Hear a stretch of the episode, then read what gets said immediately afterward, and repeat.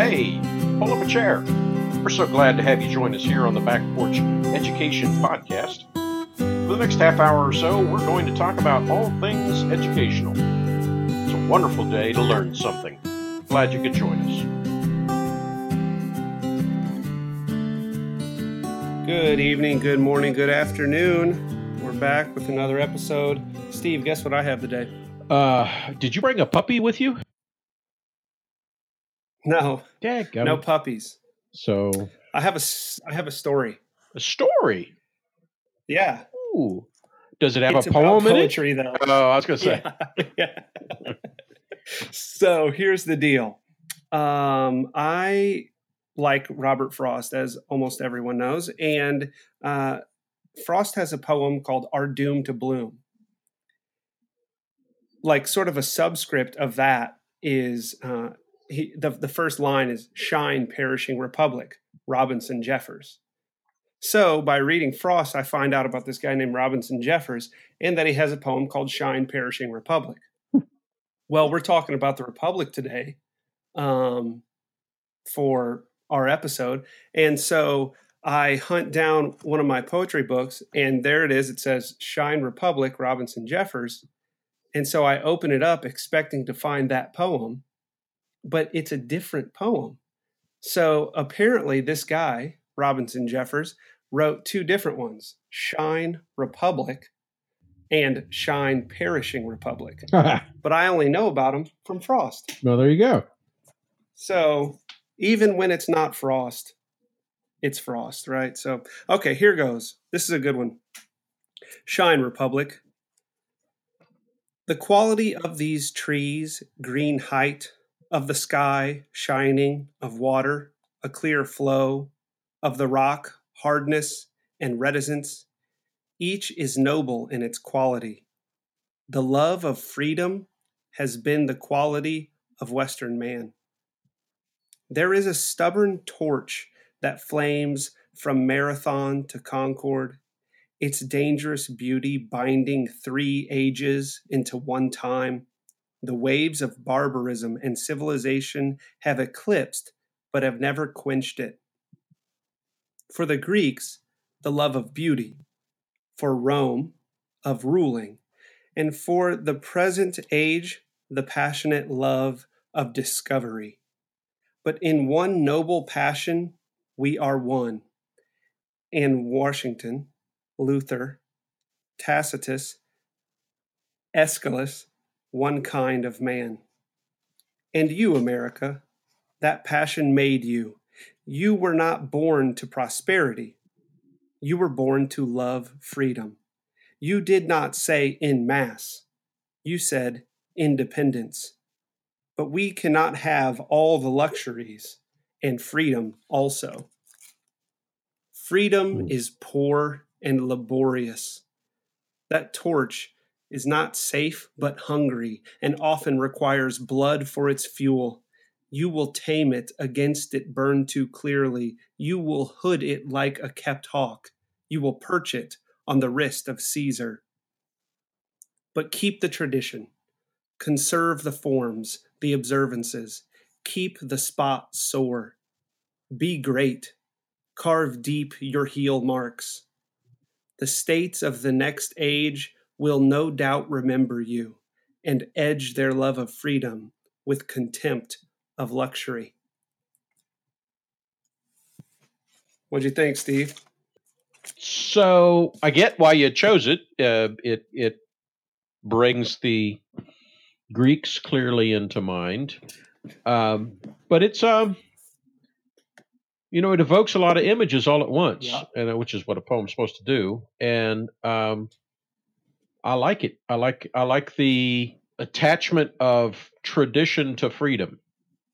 Because I, I get a I get a student with a promise that we're going to read anything more than about ten years old, uh, something written more than ten years ago, Mm-hmm. and and there's this rising gorge within them of, of the well that's that's old ah and um, so I teach a course in which we we Yeah. read throughout Western history and and we read Plato we read a portion of the Republic and before they start reading it, the the concern is that this dude is so old, he's not going to have anything I can understand, or, or or even worse, anything I can use.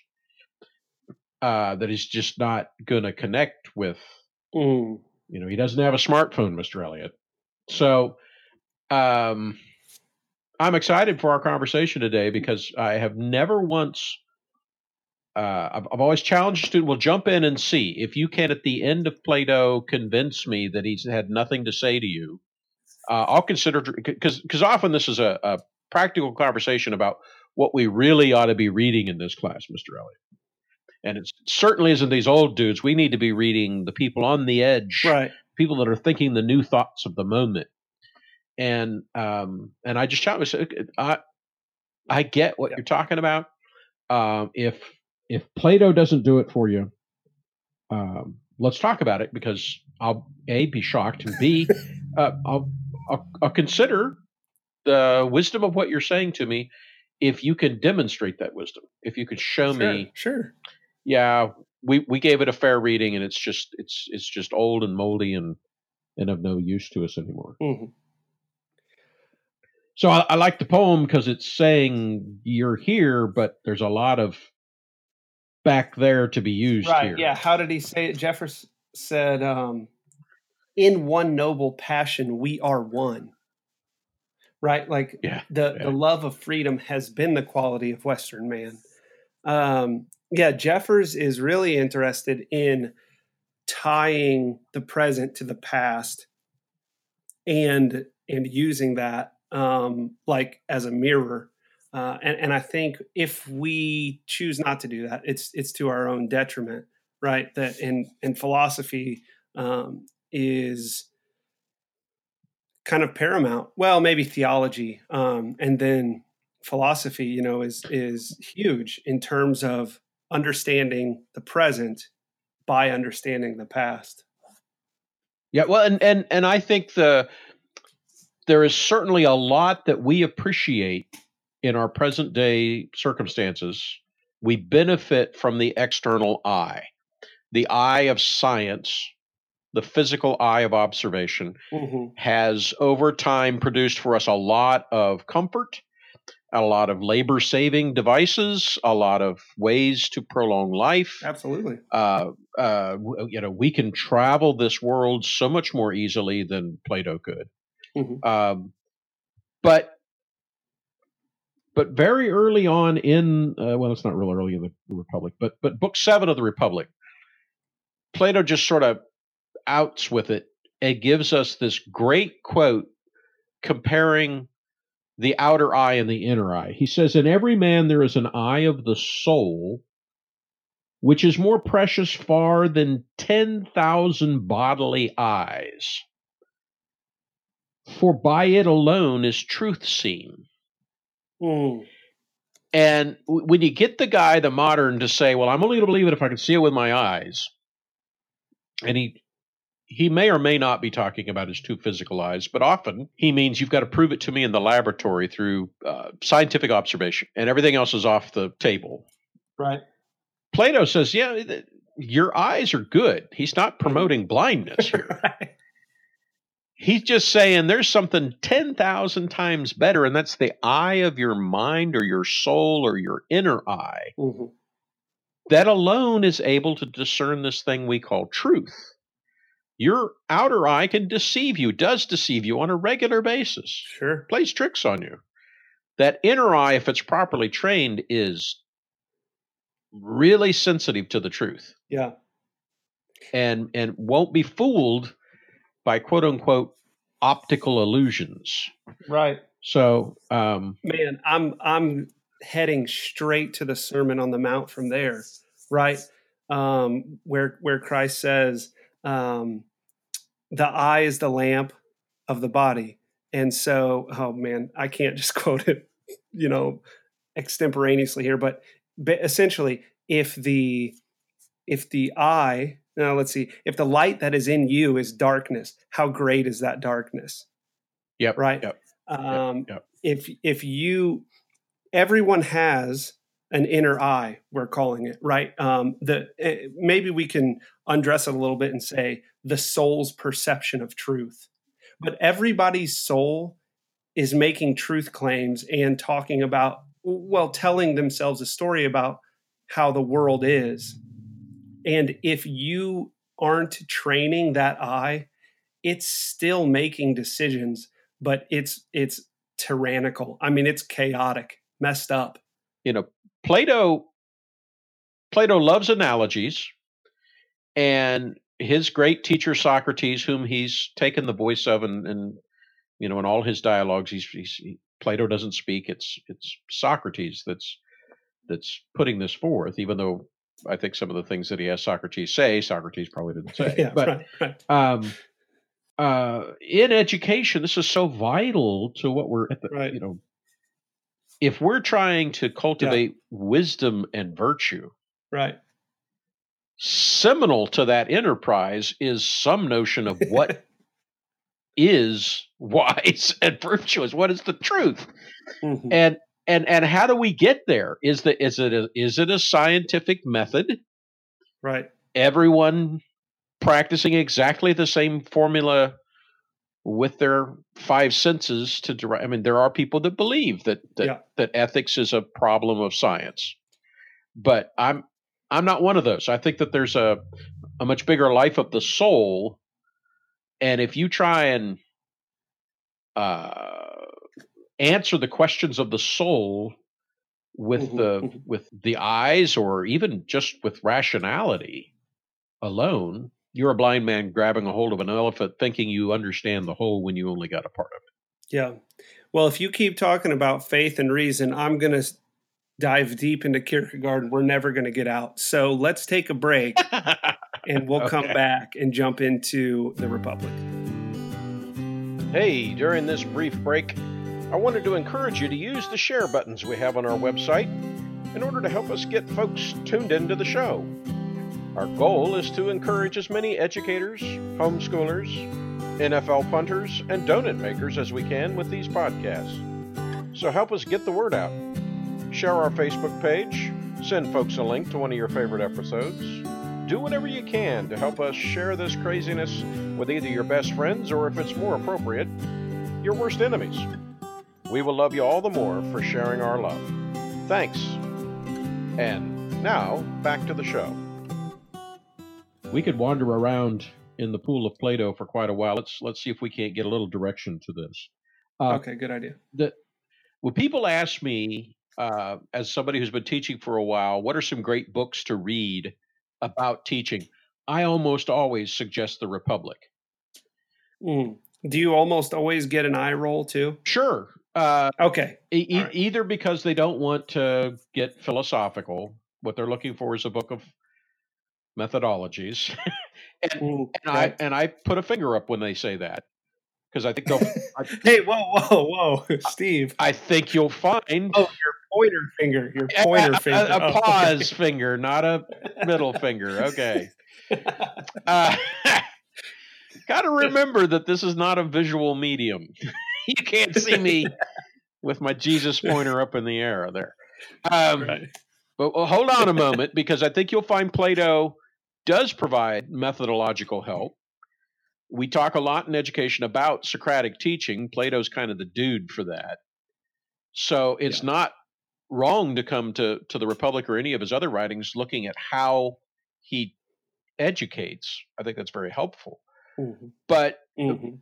But then the other eye roll is often because they they just have never tried it so they the the, the experience isn't there and they have this preconceived notion that it's going to be dry or old or harsh or somehow Sure. not fit Well, and let's acknowledge that it is kind of weird, right? That and not only that, it's a long book.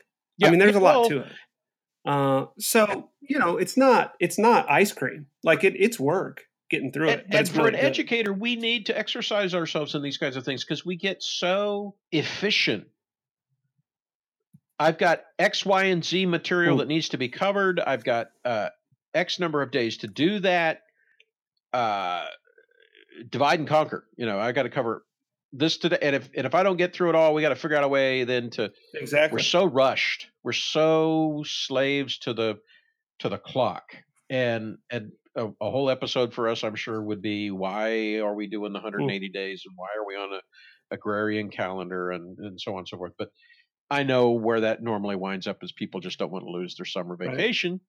Uh, but anyway, uh, but we're in that, and so it puts us in this in this uh, intense fire hose kind of form of teaching, and and Plato's just not about that. Socrates just isn't. Socratic teaching doesn't allow you to be in a hurry. You're gonna you're gonna ask a question and give time for it to develop, give time for it to, to be thought about. Uh, take several possible answers, weigh them carefully, work through which one's the best answer, which Mhm. ones can be dismissed. Maybe there's more than one sufficient answer, and now we got to figure out where we're going to go with that. And then, and then inevitably, right? The next thing is, so what's the next question? Yeah. Whenever a philosophical question is never going to be answered, and that that's really inefficient. it's really tough to say, okay, we've covered this. Now let's take the test. So, uh, what I love about Plato is the dialogue format, two people talking to each other. It's almost like a podcast. Um, the, the, that that Socrates pretty quickly starts using analogies, and Right. he hangs on them. And really, for for a teacher who's coming to the Republic not because they want necessarily the big question, what is a just society? Though, if cultivation of wisdom and virtue is your goal in education, justice sort of seems to be important there. Mhm. Um, but but if, if you're not coming to it for the content, there's still a methodological uh, advance being made here. Plato is putting before us a way of two minds coming to understanding that is that is much different than what we might call the the lecture mode. Okay, um, he occasionally feels like he's given a little bit of a lecture, but but most of the time, it's just an investigation of an important question. Right. And my students are uncomfortable with that. Seniors more comfortable than than freshmen, but but our educational system seems to breed a kind of student that wants to know what the answer is, the answer that's going to be on the test. Right. And, and so when you open up a class with a with a with a what is a just society? What would it look like? And there's this silence, this uncomfortable dead air that Mm. That all Americans hate to hear, Right. uh, or or not hear. Um, maybe a few people mumble something, but they just at some point the frustrated students just, tell just Just tell us what it me." is you're looking for. Right. What what's the answer, Mister Elliott? And then I blow their minds and go, I don't know. Right. I asked a real question. I got ideas. Yeah. Um, this isn't about Mr. Elliott's definition of a just society. You're the you're the students. hmm I'm a student with you, but but let's really put this out there. And and so Plato demonstrates for us, I think, a, a real question that we don't know the answer to demands that we find something we already know that we can compare it with. Right. And it demands a, a sort of um, equality, right? Or, or maybe not equality, but a mutual respect.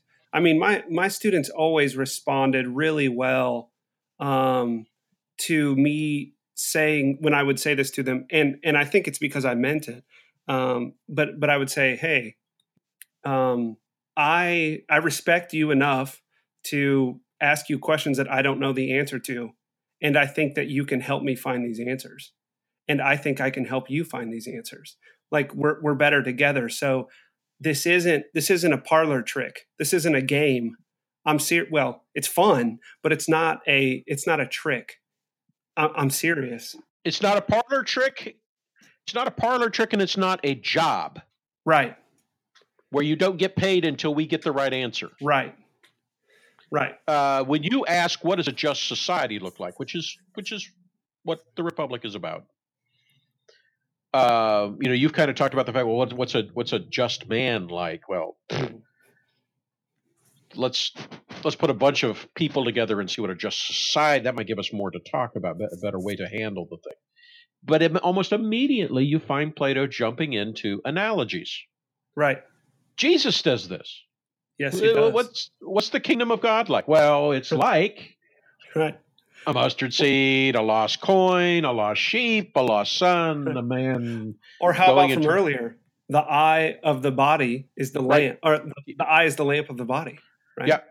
And and Paul follows along. You know, what if the whole body were an eye? Well, Mhm. that's Yeah. stupid. What if it were an ear? Uh, Could the ear then say to the eye, "I have no need of you"? You know. Mm-hmm. So it would, of course, wax eloquent. But anyway, um, you made me promise before we started this no bad humor, and I just broke it. Hey, Um, that's okay. all right. Um, so, but but there's something here for the teacher that that you know, if you walk over to the switch on the wall and turn the lights out and say, you know, what what what can you see? Uh, and and you, you know, you get them past the uh part to where they start naming some things they can see because it's still dim in there. And you flip the lights back on. Now it, it- you're teaching with an analogy. Sure. It's the light. And interestingly enough, this is why we got here to begin with. Plato loves this analogy when talking about what's going to be necessary to lead people to a just society. They're going to have to know true truth. And if falsity is going to screw things up big time in a in a in a city, Mm. so they've got to be able to find the truth. And he says it's it's they got to be able to find the light and live in the real light of Yeah. truth, not in fake light. While this show is a back porch discussion, it does cost a little bit of money. So if you're liking what you hear, consider helping us out. You can simply use the donation button on the website to send along a one time gift or we have subscriber plans for those who want to commit to regular support. Subscribers can get premium rewards depending on how nice a chair you pull up on the porch. We have everywhere from sitting on the floor to our finest rocking chair available. But whatever you can do, know that it helps us keep the conversation going. And for that, we heartily thank you. The, the cave analogy is fascinating to me because he anticipates or he knows because he's done this, that the very people that he's talking to, most of them are still chained up in the cave. And what he describes as somebody who's come out into the bright light of the truth, of course, gets excited and wants to run back in the cave and tell everybody else, hey, it's really cool out here. Come on out. And they're like, no, no, leave me alone. I'm fine. This is real freedom is found. Right. We don't have to do anything in here and uh, you know just that alone is incredibly informative uh, from my point of view in what's going on in education today is is we're content to let them just sit there and scrape off the cave wall what we throw up against the wall and put it on a test and they're educated Right. And and they are yeah, they're informed. They're uh free. Well, that's what we would say, right? That they're to to stick with the analogy, that they're free. They're not chained up. But it's like, no, they are. yeah they, They're very much chained up still. they think they're free Uh-oh. but they're not and that's uh, Yeah. it's the people that are reading the book are probably not even realizing that they're being described Mm. until they think about Man, I'm I'm having a hard time staying away from Kierkegaard. It because that's what he that okay well it, that's his thing right is is the self-deception that we have um and, but okay this is not the kierkegaard episode so i'm going to back away from that leg um but i i do want to say though concerning uh plato and the republic and um, why it's worth reading there are a lot of reasons but one in particular that i, I think deserves um, you know naming is that plato is showing us in the republic socratic instruction like it's a fantastic example of the way that socrates as a teacher leads his students through a problem it's a different way of teaching than the information delivery lecture Yep. model, right? And it's really, really important and really good for that reason. Um, the other thing that I wanted to say, I just forgot all of a Yeah. sudden. Well, it What was I going to say? Yeah. Anyway, go ahead. that, and that's that's fascinating to me uh, uh, that we want to make. We've said this before. We want to make teaching a science. So there's steps, and if you'll just name off the steps, then I'll follow them. And surely there's a recipe. We I, th- I think people think of lesson plans as recipes. What are the ingredients? yeah. When you say we want to, you mean modern yeah, the, the- education wants those to. of us living in this day and time when utility is is Yeah, so yeah, important to education, practical outcome is what we that it's so much easier to catch it from somebody. The Mm. Oh, that reminds me. Sorry, the, go ahead. the best thing they ever did to me in teachers college is make me go observe good teachers. And and Mhm. I benefited from the theory classes, and we even had quote unquote methods classes where they would assign to each of us various pedagogical methods that we then had to come display to the rest of the class. That's sort of what we're talking. But but what you're saying is the the Mm. republic itself is a lesson in teaching lessons, not in its outline but in its manner if you if you watch socrates question these people and respond to their answers you're getting a look into a master teacher's classroom and how he Yeah. deals with with trying to get that eye of the soul to see hmm Exactly. The other part of that is in the Republic, you're also seeing the brilliance of Plato uh, because he paints his his teacher Socrates in the best possible light. Um, if you read um, anything by Xenophon, um, who was sort of the other disciple of Socrates that wrote about him, uh, he has a couple books. It's not that important, but in his um, dialogues, it's interesting to see uh, the way that Socrates talks because he's clearly doing the same thing. But Xenophon also um, shows Socrates sort of like getting caught in his own questions, right? Like, uh, or yeah or even uh, perhaps worse or better, whatever. It's funny. Uh, is when one of his students will go, "Oh no, Socrates, I know what you're trying to do. You're going to ask me to say this so that when I say it, you can do this, but that's not going to work."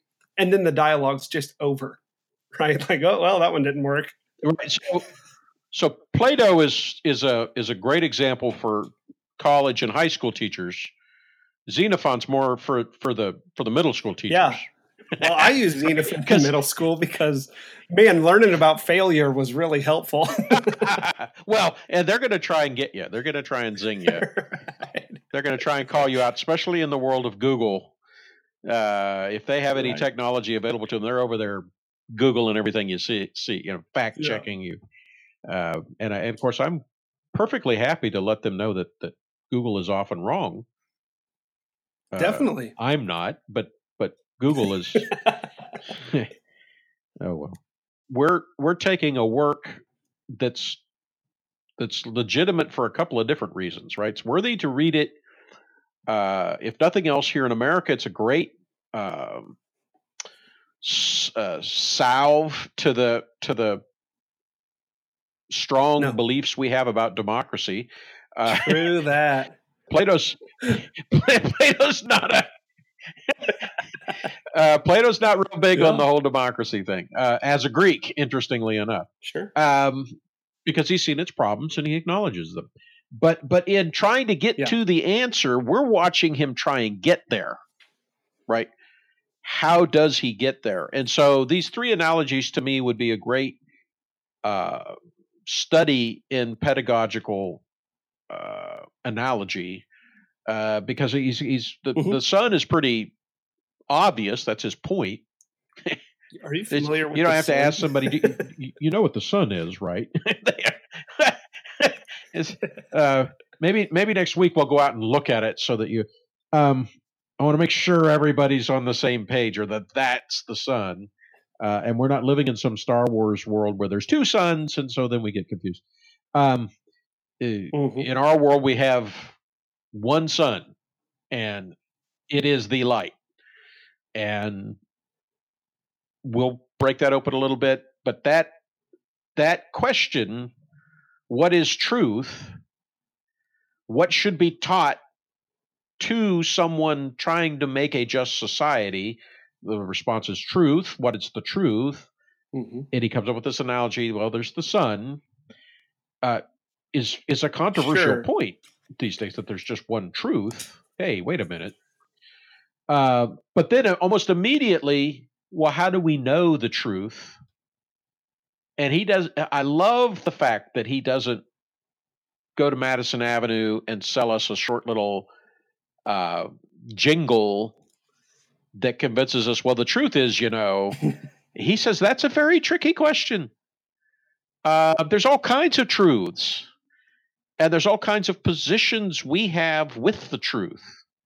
And there's some things that we can really know that we know it fully. Mm-hmm. And there's some stuff we'll never be able to know. And we won't even know that we don't know it. it's so far beyond our knowing.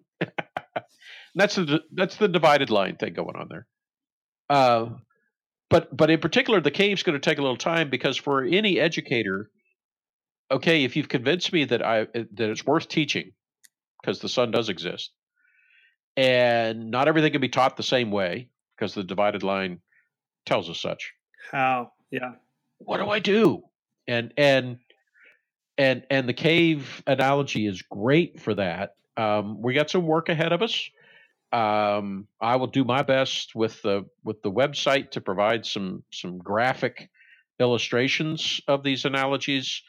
Uh, but Jason and I are going to do our best to present these in the coming uh, episodes as uh, stunningly,